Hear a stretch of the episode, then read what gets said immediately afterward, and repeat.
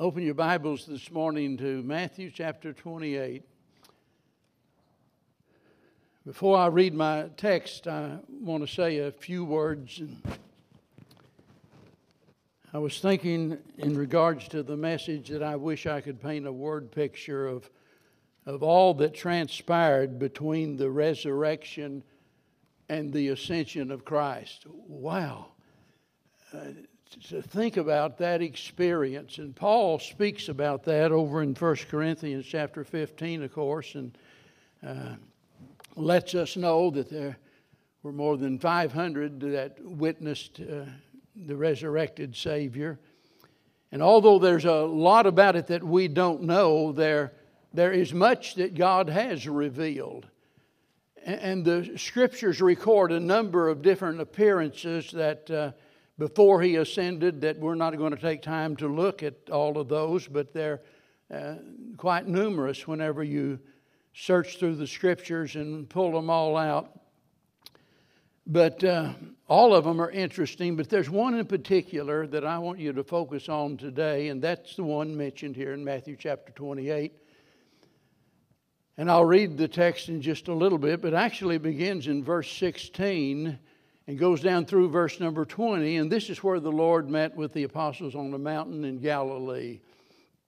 Evidently, Jesus had set a meeting with them at a specified time and a specified place.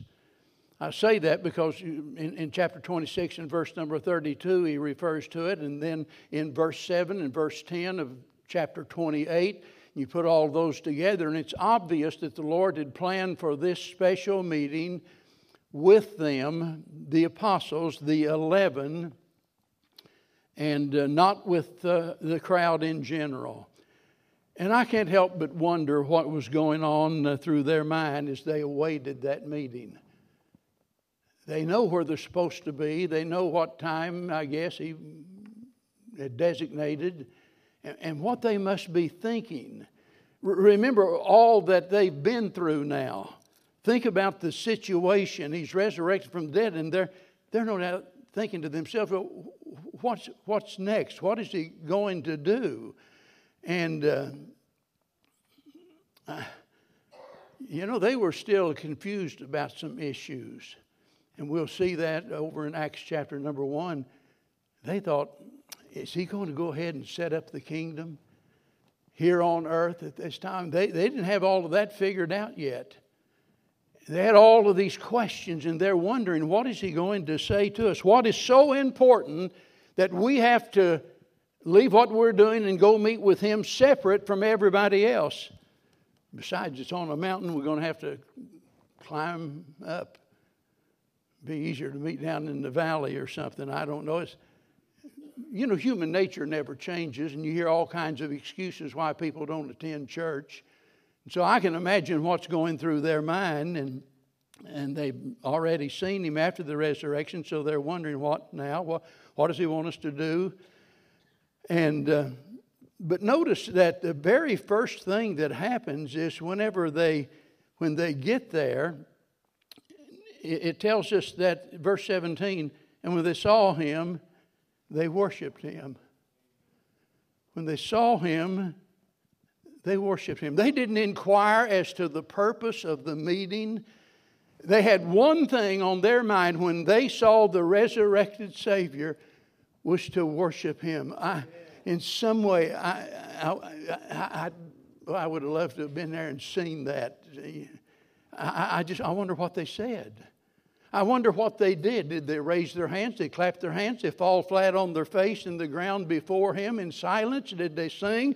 What, what did they do? What's going on in their mind? And, and how long did this go on? I feel quite sure they didn't say, no, we're going to reserve five or 15 minutes or something for, we'll worship Him before we begin to inquire. But this is the first thing and you've always heard me say that worship is the springboard for our service. If, if we don't worship aright, which is in spirit and truth, we'll never do the things God wants us to do. They worshiped him, but, but some doubted. th- that has really t- evidently confused and terrified a lot of folks, and they get all worried about the situation. And the Bible doesn't doesn't tell us what they doubted about. One thing's for certain, they didn't doubt that he was resurrected from the dead. They didn't doubt that.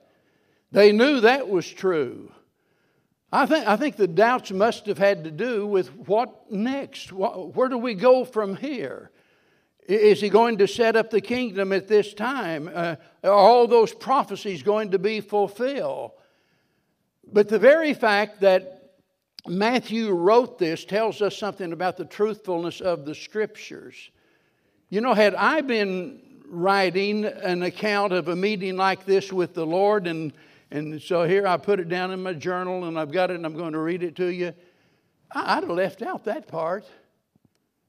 I might have said something like, you know, I worshiped the Lord and told him how much I trusted him and what great faith I had in him, but no. The Holy Spirit said, put it down. And he did. Some doubted. And there's no need for us to worry about what the doubts had to do with because it doesn't really matter. There's no doubt about his resurrection, there's no doubt about their salvation or any such thing as that. And these men had all of these questions uh, that left them with certain doubts. And we all have those kind of doubts. Uh, you know, like somebody said uh, one time, heaven sounds too good to be true. Well, thank God for the response of an old preacher who said, No, no, you got it wrong. Heaven sounds too good to not be true. Because your mind couldn't come up with something so great and so wonderful as what heaven is described as. But of all of the things that could be said about this meeting, there's one thing that is very clear and very special and very important. And that's the fact that they were not merely there to fellowship. You know, I don't know exactly where they had been in the meanwhile since their last meeting with him. But it might have been they hadn't seen each other, and so, you know, they, they could have spent some time saying, hey, it's good to see you. I wondered if you was going to be here. Glad you showed up in church today. Uh, their mind wasn't on anybody else other than Jesus. And I want you to notice as he uh, expresses to them his expectations. This is their job description. And this is what we call the Great Commission. It's divided actually into three parts, and I'll be very brief here. But notice the claim that he makes, first of all, in verse 18 All power is given unto me in heaven and in earth. And then he gives the commission. He says, Go ye therefore and teach all nations, baptizing them in the name of the Father and of the Son and of the Holy Ghost teaching them to observe all things whatsoever I have commanded you. And then there's a commitment attached to that. Verse 20 And lo, I'm with you always, even unto the end of the world, that is the end of the age. Amen. Reviewing what I've been preaching about uh, since I got out of the hospital and, and thinking about the, the mission that I think and believe that God has set me on. Uh, uh, I've, I've, over and over and over repeated that being comes before doing. You know, we pastors sometimes are guilty of berating people and uh, using the, the pulpit as some kind of a some kind of a torture post for people trying to beat them into submission to do the will of God. But, but we're not going to do what God wants us to do till we become or we are becoming what God wants us to be. Because what we, what we do is the result of who we are. So if you want to know what kind of a person you are, just stop and think about what you do in your life. So, our life from the moment of our salvation until the day of our death ought to be a process that's called sanctification where we are growing into the likeness of Christ here on earth. But you know, knowledge only goes so far. we look at the Great Commission and we read it and we've got it and you can quote it and what have you, but at some point in time we have to decide is this what I'm going to do? Real evidence that we've made a commitment our willingness to what? What did I say last week? Put first things first. Last week we considered the great counsel that God gave. You can call it a, a commission, you can call it a command or whatever, but if you look at it strictly in terms of the context, where you've got this contrast between the Jews and the Gentiles, and they're thinking like the Gentiles, that the important thing is the food and the fashion and all of these things of the world, and what am I going to do? How am I going to get those things? And so the Lord gives them this wise counsel. He says, but seek ye first the kingdom of God and his righteousness, and all these things shall be added unto you. You, you put me first, and boy, I'll tell you, no better counsel has ever been given to anybody than that. And so, having said that, and knowing that we are to put the kingdom of God and his righteousness first, what does that look like? How do we know that that's what we're doing? I mean, anybody can stand up and say, Boy, I'll tell you what, I've committed myself to keeping first things first. From now on, that's the way I'm going to live. But what's the evidence of that? There's a lot of different things we could talk about in seeking the kingdom of God first. For example, it shows itself in our purpose for which we live.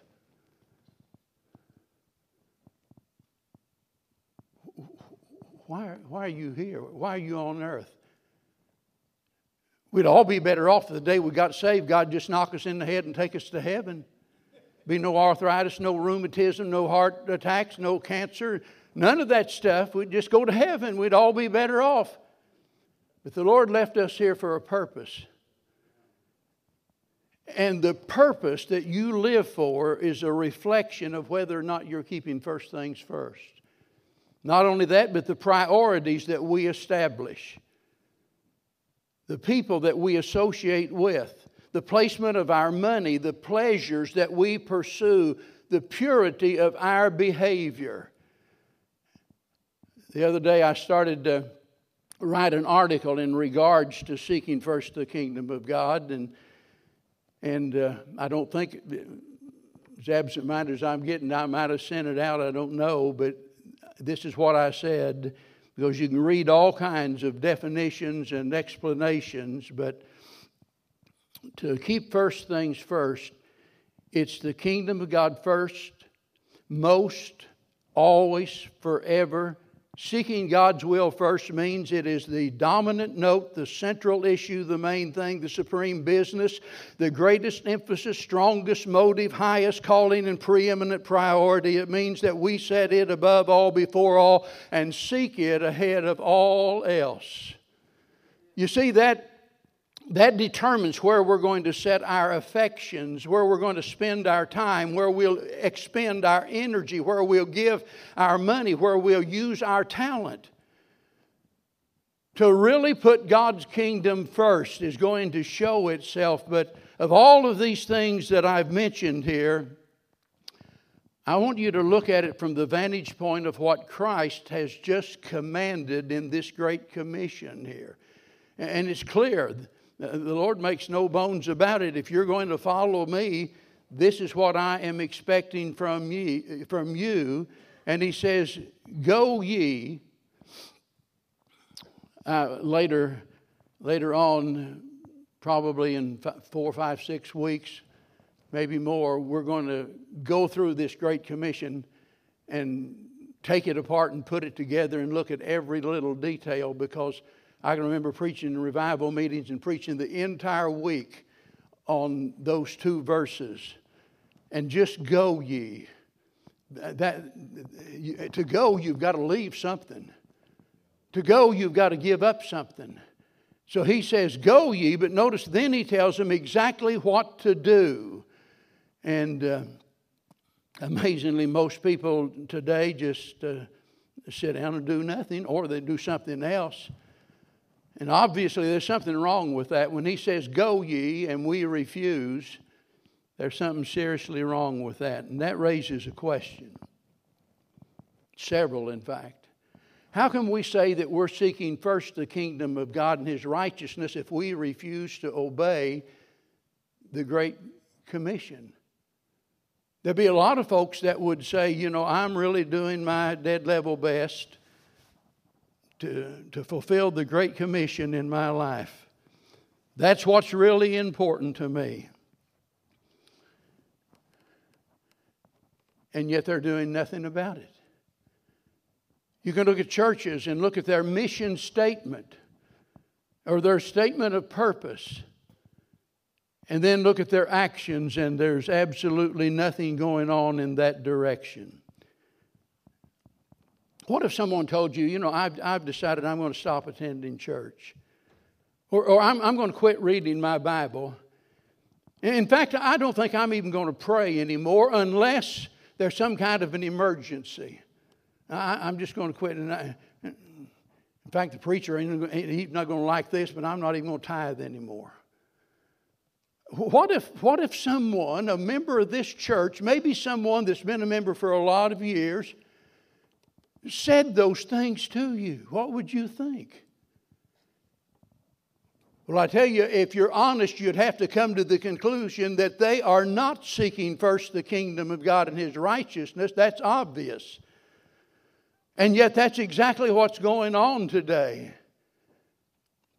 I hate to admit it, but you know, it's obvious that rather than thinking biblically and taking the gospel out to those that are lost. Instead of doing that, churches have developed a, a come and get it attitude.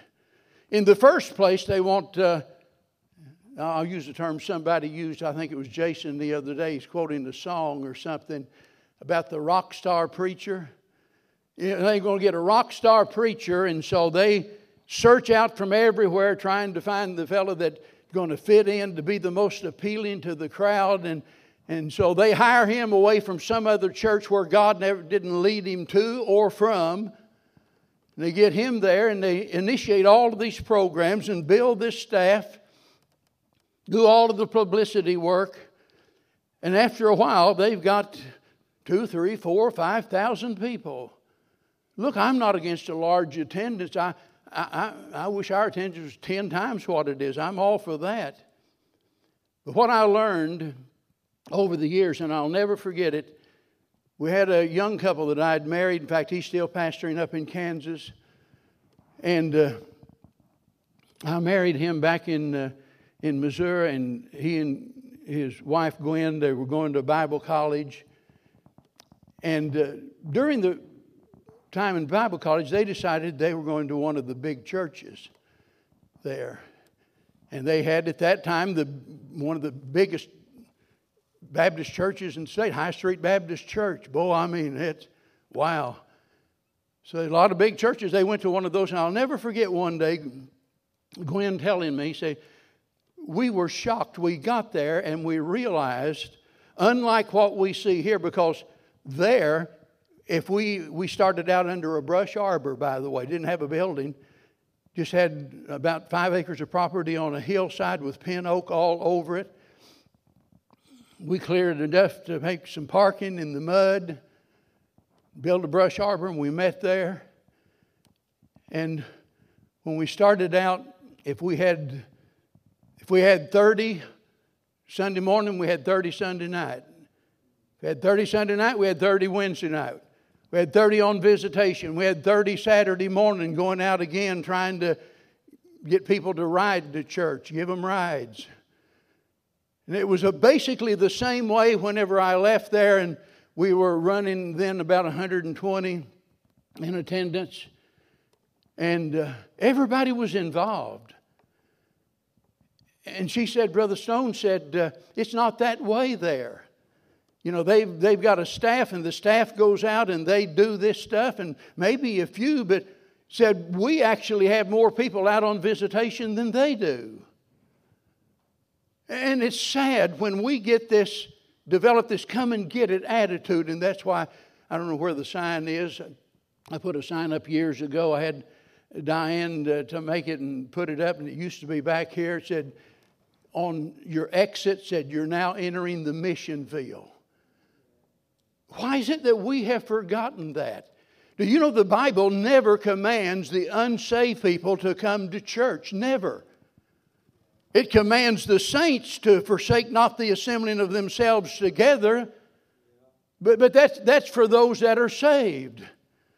Our mission is what? To go out beyond the walls of the building, and every day, everywhere we are, basically, we have opportunities to witness for the Lord in some way.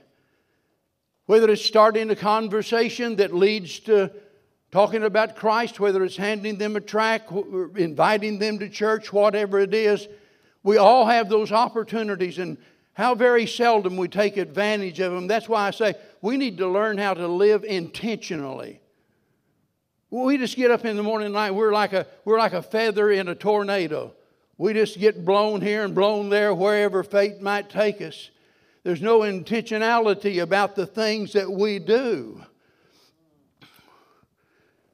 When we think about the command to go where? In all the world. Who? Ye. Go ye into all of the world. Make disciples. And he's talking to his people, those 11 that constituted the first church. But remember this when we neglect this great commission, it not only displeases God, it opens the door for other sins. And I say other sins because it is a sin for you and I not to be involved in carrying out the Great Commission. You know, somebody go out here and they're in a state of depression and they they go out on the town and get drunk as a skunk and somebody sees them and first thing you know here comes somebody running in whoa brother I, you'll never know what i saw I usually tell me, are you the only one seen it, saw it? Bev's watching. She's probably correcting my English right now. And uh, if you don't have two or three witnesses, I don't even want to know about it. But, but you know, if, oh, yeah, I have plenty of witnesses. He's drunk, he's staggering, he's falling down. You can smell it on his breath. We got to do something about that. We need to bring that before the church. And it's amazing to me that rather than praying for that person and going to that person and helping to nurse that person back to spiritual health and what have you, the first thing we think of is we need to excommunicate them. And sometimes the same people that, that are the quickest to bring up stuff like that have never in their lifetime ever won one person to Jesus Christ. Never. The truth is known, most of them have not even ever tried to win anybody to Christ.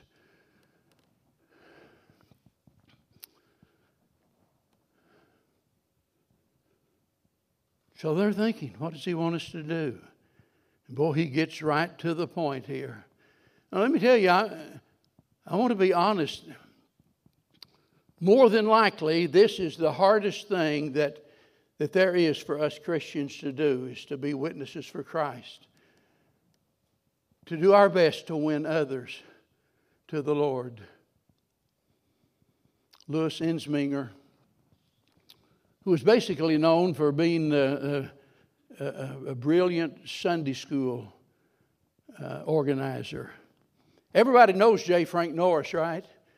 Oh, the great J. Frank Norris down here in Texas, and he built all of these big churches, and man, he, uh, he attacked sin.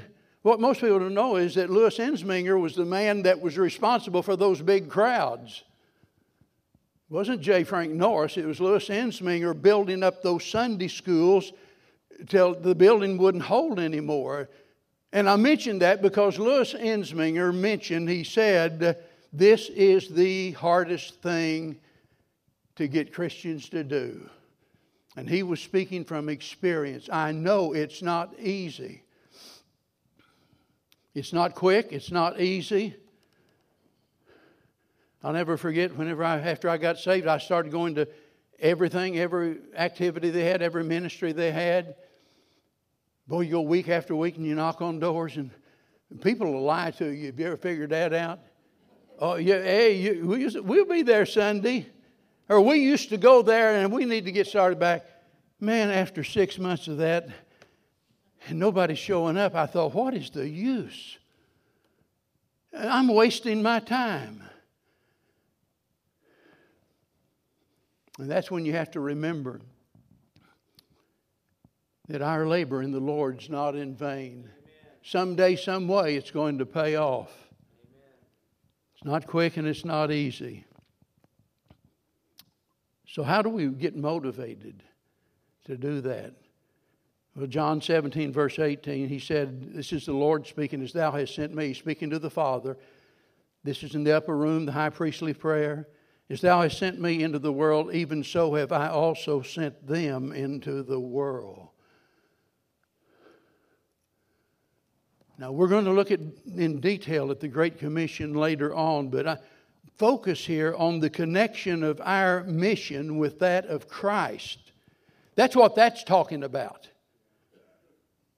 Father, as you sent me into the world, you sent me down there to them. Now, think about what he's leaving. Think about what he's going to have to endure. And he said, In the same way, I'm sending them out into the world. So there is this connection here between his mission and our mission. And we need to focus on that. Focus on the mission itself, the mission of Christ. What did he come to do? For? He said, he come to seek and to save that which was lost, right? Of all of the needs on earth, this is the the need that the Lord was devoted to. He didn't say, I came to heal the sick, raise the dead, start hospitals and nonprofit organizations or anything like that. He said, I came to seek and to save that which was lost. That was his mission. That is our mission. This is uh, our job description. And there's no reason for us to even exist as a church if we're not going to do this. Well, that's the mission, but then what are the means? Well, the, the only way that we can be successful is to keep Christ as at the center and the heart of everything we do. In other words, the means of fulfilling the mission is for us to make Him our message. I was reading the other day over in Colossians, and I don't know, I found myself doing that a lot lately. It seems like I just keep going back to it over and over and over again. And I've been doing that ever since I preached that message Christ is all. Let that sink in. And I read these verses and I thought, you know, as a pastor, as a Christian, that this would make, make a good mission statement for me. Uh, I want you to listen to what Paul says, whereof, verse 25, chapter 1. I am made a minister. He didn't say, I, I, chose to be, I decided I want that for my vocation. No, I'm made a minister. According to the dispensation of God, which is given to me for you, to fulfill the Word of God. That's why God's letting me live right now.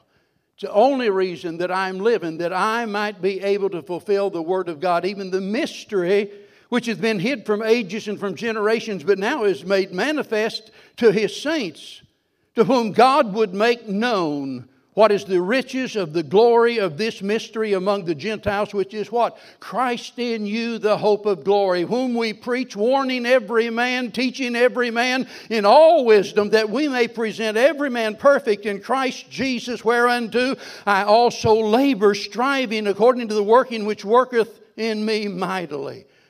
And I read that and I thought, my Lord, that's exactly what God was telling me to do there in the hospital. I mean, get him back as the centerpiece of everything we do because he's, he's the one that matters most.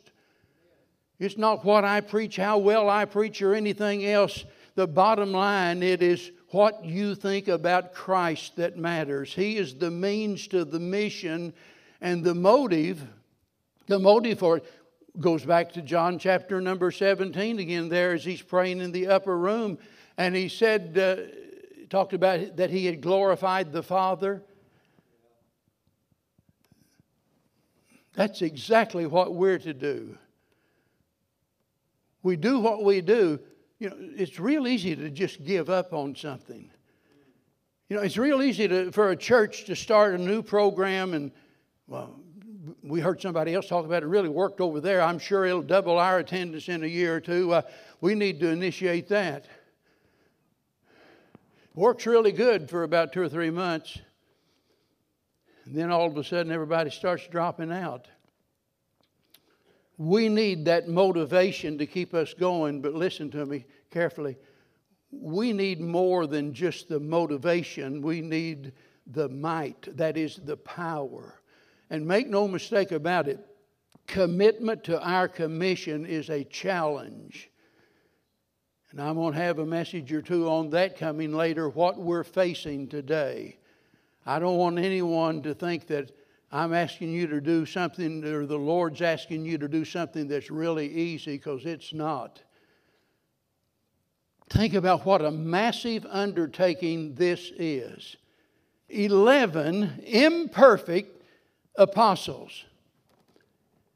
And he says, Go ye Amen. into all of the world. Did he really expect them to do that? Well, I reckon he did. He told them to. But here's the thing whenever he told them to do that, he is also telling us to do it because those 11 men, according to 1 Corinthians chapter 12 and verse 28, he set some first in the church apostles. They constituted the first church. Don't ever listen to this Protestant nonsense about the church starting on the day of Pentecost. The church started during the earthly ministry of Christ. While he was here, he established his church. So when he says go ye, he's not just talking to those 11 men that are present at the meeting, he's talking to his church. Every church is under the obligation to do exactly what he tells us to do, and that's make disciples win people to the Lord, train them, teach them whatsoever I've taught you. So, where do we get the might for something like this? Well, we see it in three ways. Notice verse 18. We see it in His power. All power is given unto me in heaven and earth. Now, notice that is this is what the, the therefore is in verse 19. Did you, you make the connection there? He says, All power is given unto me in heaven and earth. And then he goes on and, and he says, uh, Therefore, because of that, I have unlimited power. You see, the mission is far greater than anything that we're able to do. It's not within our power. But He has all power to overcome all things, whether it's difficulties, whether it's danger, whether it's disaster, whether it's disease, whether it's demons, whether it's death, whatever it is, He has the power to overcome that. And He wants us to live in light of that fact. And as you go and win people to the Lord, keep that in mind. He not only declared it, He demonstrated it. Aren't you glad? I can get up here and make all kinds of declarations, but demonstrating is a whole different ball game. Boy, our Lord not only declared that He has all power, just look at that empty tomb and you'll see that He has what He claimed He had. And then notice verse 20 His presence. Lo, yeah, I've heard that joke too, and I'm not going to tell it. Lo, I am with you always, even unto the end of the world. Let me just try to sum that up. You know, wherever you are, whoever you are, whatever it is that you're doing, whatever you're going through, you're not alone. There are people that are suffering in hospitals, people that have recently lost loved ones, people that have gone through heartbreaking situations. And, and, and the first thing the devil puts in their mind is you might as well just give up on this God stuff. Just quit going to church. Stop reading your Bible. And we, we feel like we're isolated on an island out there all alone with any, without any power to get ourselves out of the situation. But the fact is, as a Christian, you're never alone. He's with you wherever you are. Notice verse 20 here at the very end. Here, here's the promise. Just that one word, amen. Now understand that the Holy Spirit now, because whenever you look at that in your Bible, and if you got a red letter edition here, you'll notice, well, wait a minute, the, the amen's not colored in red. It's quite, Jesus didn't say amen. The Holy Spirit told Matthew, say amen. Be it so, even so, be it, let it be true. He wanted Matthew to add that and to, for the sake that we might rest assured that what Jesus just said is true. Regardless of how we feel, regardless of what we think about it, we have God's promise to rely upon, and He doesn't lie, He never changes. And if we'll keep our focus on His promises, we'll be able to overcome whatever comes against us. So when I look at all of that, I have to conclude that in light of all of that, if we fail, if we fail, there's only one reason, and that's because of our rebellion, our stubbornness, our unwillingness to do what God tells us to do. Because there's no justifiable reason for us to delay. It's wonderful inviting people to come to church. I think we ought to do that more often. And, and uh, that's how I started going to church before I got saved. Somebody invited me to church. I think the first time anybody ever did. And it was at a point in my life where I was desperately needing something. I didn't know what, but I said, Yeah, I'll go. Well, I said, I'll go right after he said their softball team really needs a player. Yeah. Let me sum it up and then I, with this statement. Listen, church, it's time we got off of our seats and into the streets and get out there. He said, I'm sending you out into the highways and the byways. And when I say get into the streets, I'm not talking about necessarily street preaching, although that wouldn't, wouldn't hurt nothing. I'm glad we had Brother Kevin Murdoch here, and I'll be glad whenever we have him come back through and I'm glad he's doing what he's doing. There's a legend, and I want to emphasize it because I, almost never in preaching ever make any reference to legends because people can get confused so easy. You know, you kiddos, a legend just something that somebody made up in order to make a point. It's a story. Well, this particular legend had to do with uh, when Jesus returned back to glory after the resurrection and on the day of ascension, he goes back to glory. And the angel Gabriel approached him and said, Master, he said, you must have suffered terribly for men down there. Jesus said, I did. And Gabriel said, then, he said, uh, Do they know all about how much you love them and what you did for them? And Jesus said to Gabriel, Oh, Oh, no, not yet. Right now, only a handful of people in Palestine know. And so Gabriel was perplexed and he, he said to the Lord, Then what have you done to let everyone know about your love for them? And Jesus said, I've asked Peter, James, and John, and a few more friends to tell other people about me. Those who are told will in turn tell other people about me, and my story will spread to the furthest reaches of the globe, and ultimately all of mankind will have heard about my life and what I've done. And Gabriel frowned. And he looked skeptical because he knew well the poor stuff that man is made out of. He, he knew that. And so he responded by saying, Yes, what if Peter and James and John grow weary? What if the people who come after them forget? What if way down in the 20th century people just don't tell others about you? Haven't you made any other plans? And Jesus said, I haven't made any other plans. I'm counting on them.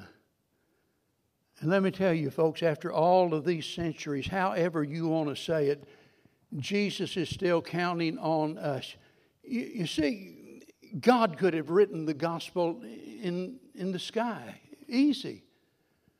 God could have given it to the mockingbirds, and every morning, whenever you get up, the mockingbirds sitting out there and they're singing the very words of the scripture. He could have done that. He, he could have sent you a telegram. He, he could have spoken to you in a big booming voice from heaven, but he, he didn't do that.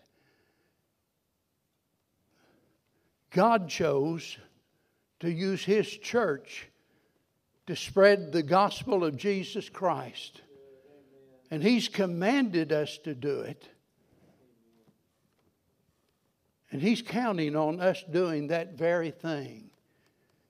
That's our job. We get so bent out of shape about the rotten condition of the world and who's going to be next in office and all of this stuff. And then we turn around and fail to do the one thing, the only thing that could change everything. Because without the gospel message, without being born again, America is not going to change. It's one person at a time. And, and I pray to God that when you leave here, that you'll do so that the Holy Spirit will lay somebody on your heart and that you'll determine in your heart this week to even today, by the grace of God, I'm going to take advantage of that opportunity and I'm going to tell them about Jesus. I'm going to tell them what Jesus did for me how He changed me. What about it? The Lord said, Look, I got some really good counsel for you. This is what you need to do if you want to have the assurance of your needs. Seek first the kingdom of God and His righteousness, and then all these things will be added to you. Now he turns around, and just before he goes back into heaven, he says, Come on, fellas, I got to meet with you. Here's the commission the Great Commission. This is your job description. I'm going to be leaving here. Some of them might have thought, oh no, he's going to leave and we're going to be, we say, oh, no, I'm going to send my spirit. And boy, are we ever going to talk about this later on. There in Acts chapter 1 and verse number 8, he talks about that power that the church was to receive, and that power that the church did receive when the Holy Spirit came on the day of Pentecost, not to start a church, but to empower a church. And that same Spirit that raised up Jesus from the dead, if you're saved, He's living within you, and you'll never, ever have a problem of any kind that He can't handle. His power is greater than any problem that you'll ever have. God help us, as Paul said, to be filled with the Spirit, living under His control and for God's glory. And if you're here today and you've never received Christ as your Savior, I, I pray, I beg you to please listen carefully. Whenever we talk about the mission that Jesus had of coming into the world to seek and to save that which was lost, and it wasn't like he could just tap you on the shoulder and say, Hey, I'm going, I'm going north. Would you go along with me? He came to meet your deepest need. And your deepest need as an unsaved person is the forgiveness of sin, reconciliation with God. That is, you need to be born again because the spirit within you is dead. Man's made up of a body and a soul and a spirit. That spirit's that part of us that can have a connection with God, but as a sinner, that connection is broken. There is no connection with God. You see God in nature, in, in, creation. You can read about God in the Bible, but there's no connection until what? Until you're born again.